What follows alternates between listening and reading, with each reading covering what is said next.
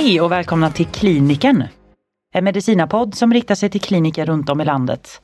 Podden görs i samarbete med Böringer Ingelheim och i vår podd kommer vi belysa allt ifrån diagnoser, kliniska fall, senaste guidelines, läkemedel och hur svårt det ibland är att vara klinisk doktor.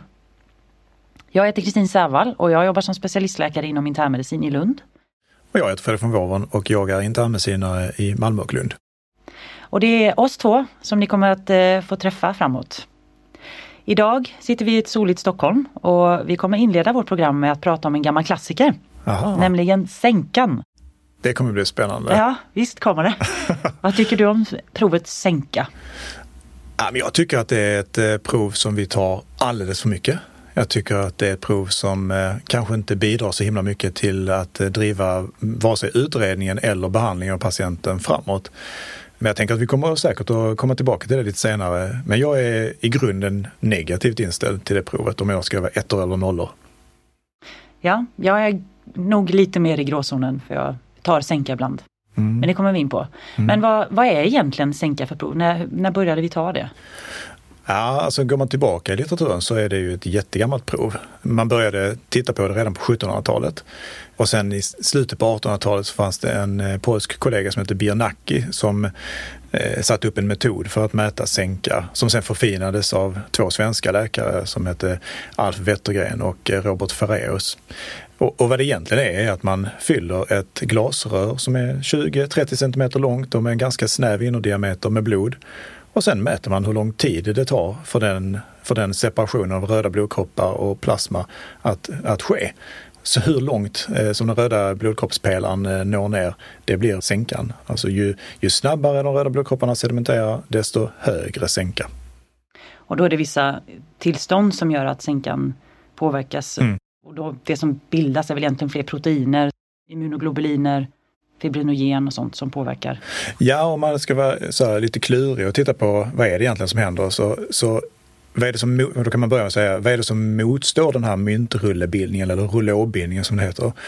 Röda blodkroppar är egentligen negativt laddade på sin yta så de repellerar varandra. Men de här akutfasreaktanterna som fibrinogen och CRP och andra små proteiner, de är då oftast positivt laddade. Så lägger de sig på ytan och motverkar den repelleringen som finns. Och det gör att de här myntrullarna, den här aggregationen av röda blodkroppar, den sker snabbare helt enkelt.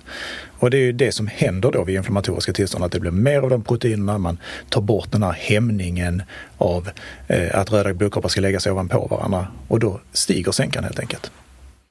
Och sjukdomar som gör att vi ser en förhöjd sänka är bakteriella infektioner, Ja, icke-infektiösa inflammationer. Ja, men man ser ju det till exempel vid reumatoid artrit eller den gamla klassikern temporalis arterit. Man brukar ju säga att det fanns, finns väl tre klassiska former av förhöjd sänka över 100 där temporalis artrit eller jättecellsartrit är en av dem och njurcancer är den andra och, och syfilis är den tredje. Nu ser vi inte så mycket syfilis längre, eh, men, men däremot har vi fortfarande kvar jättecellsartriten och njurcancerna. Och det, det, vi bär ju med oss det där med 100 som någon slags eh, farhåga. Nu är, det här är farligt, det är 100 i sänka. Frågan är om det stämmer. Alltså vid malignitet så använder vi ju sänka en del också. Vi tar ju sänka relativt ofta ändå tycker jag. Jag vet inte vilken plats det egentligen har på sjukhuspatienter. Eh, Det kanske egentligen tillhör lite längre utredningar. För kommer det in patienter på akuten med bakteriella infektioner så använder vi oss ju mer av det, av snabbsänkan eller det vi kallar CRP. Sänka, en vanlig gammaldags sänka tar ju två till fem dagar innan den blir förhöjd så den har ju egentligen inte något, någon plats i det akuta skedet. Nej, det håller jag med dig om. Det finns säkert undantag. Det vi ofta är intresserade av i akutsjukvård är att veta hur snabbt har det här kommit på och hur mycket bakterier finns det i detta? Och med det menar jag, är detta en bakteriell infektion? Och då, då använder vi oss av CRP som en metod för att eh, påvisa en snabb omställning i inflammatorisk aktivitet. Och sen har det ju blivit mer populärt med det här provet som kallas för prokalcitonin för att kunna diskriminera mellan inflammation av annan anledning eller inflammation av bakteriell anledning. Men kanske är det så att man någon gång skulle kunna använda sig av sänkan ändå i det akuta skedet för att se ett högt CRP men en låg sänka. Har detta hänt snabbt eller långsamt? Eller om man har ett högt CRP och en hög sänka, då har det kanske varit så att den här patienten har haft inflammation länge. Men det får man ju värdera från patientfall till patientfall helt enkelt. Mm. Ja, anamnes är ju som alltid väldigt viktigt. Vad är det för andra tillstånd man kan se då som är med förhöjd sänka? Jag tänker på sånt som man ska komma ihåg som inte nödvändigtvis behöver vara patologiskt. Graviditet, övervikt, Ålder, ålder. tänker jag. Man glömmer ju bort ibland att saker och ting händer med tiden. Eh, Jag som befinner mig i mitten av livet, eh, såklart så är jag ju annorlunda nu när jag var 10 år gammal och jag kommer vara annorlunda nu jämfört med när jag är 90 om jag någonsin blir det. Men eh, jag tänker att eh, vi behöver också förhålla oss till de här provernas förändring. Och en tumregel kan vara att man eh, använder sig av patientens ålder för att approximera vad är, det, vad är den här patientens habituella sänka. Och då finns det lite enkla tumregler för det. Eh, man brukar säga hos män så kan man använda åldern dividerat med två. Så en 80-årig man borde ha ungefär 40 sänka som habituell sänka. Och en kvinna som är 80 har 80 plus 10 genom, genom 2. Så då 45 i sänka. Kvinnor har traditionellt sett lite högre sänka i sitt habitatillstånd än män av oklara anledningar. Din sänka är ganska hög då. Ja, det tycker jag inte. Jag är så gammal är jag inte. Så jag, alla män som är under 50, eller alla som är under 50 kvalar in för de standardiserade måtten som för män då är 20 och för kvinnor 30. Så är det.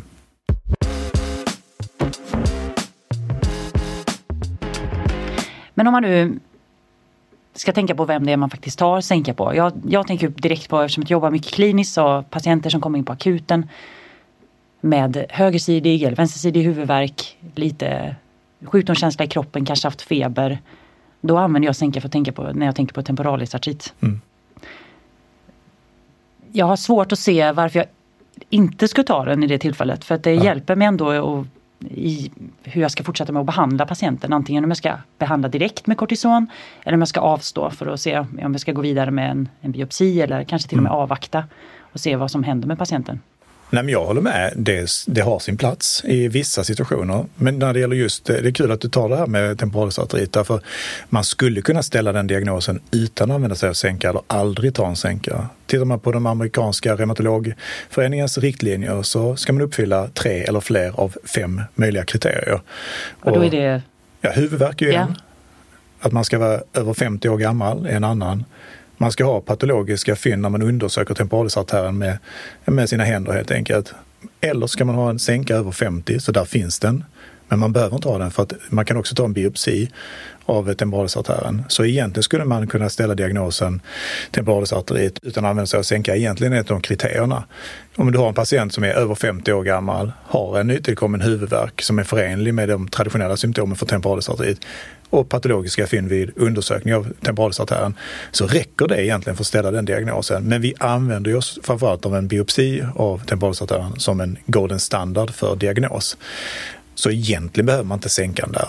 Men vi använder den då för att styrka vår hypotes. Och det, ibland är det ju relevant. När det är svårt är det väldigt, väldigt lätt och tydligt så kanske man inte behöver det alltid.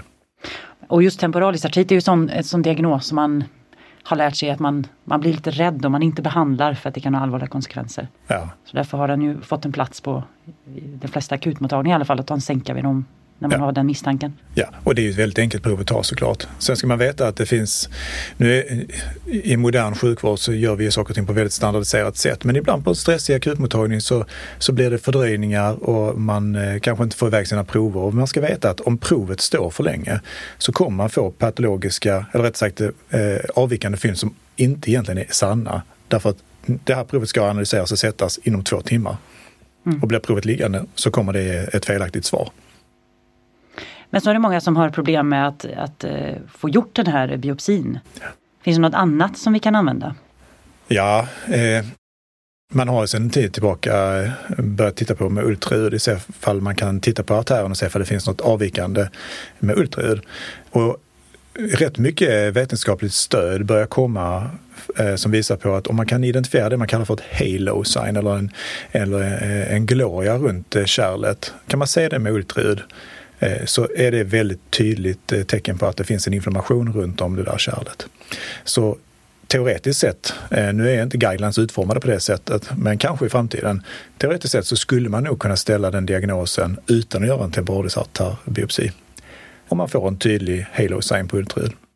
Så det är bara att börja träna med ultraljudet igen. Ännu en sak som det är bra för. Ja, jag tänker att man ska alltid vara bra på ultraljud. Ja. Det är ju världens bästa uppfinning, eller ja, en av de bästa uppfinningarna i alla fall. Och det hjälper oss supermycket till att ställa rätt diagnos för patienten utan att behöva göra excessivt mycket.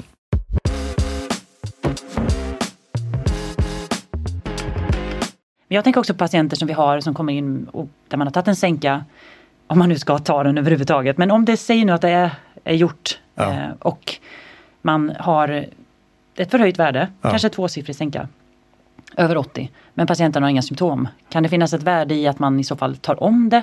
Eller ska man göra, i de flesta fallen just nu så tror jag att man börjar med att göra en stor utredning för att de har en förhöjd sänka.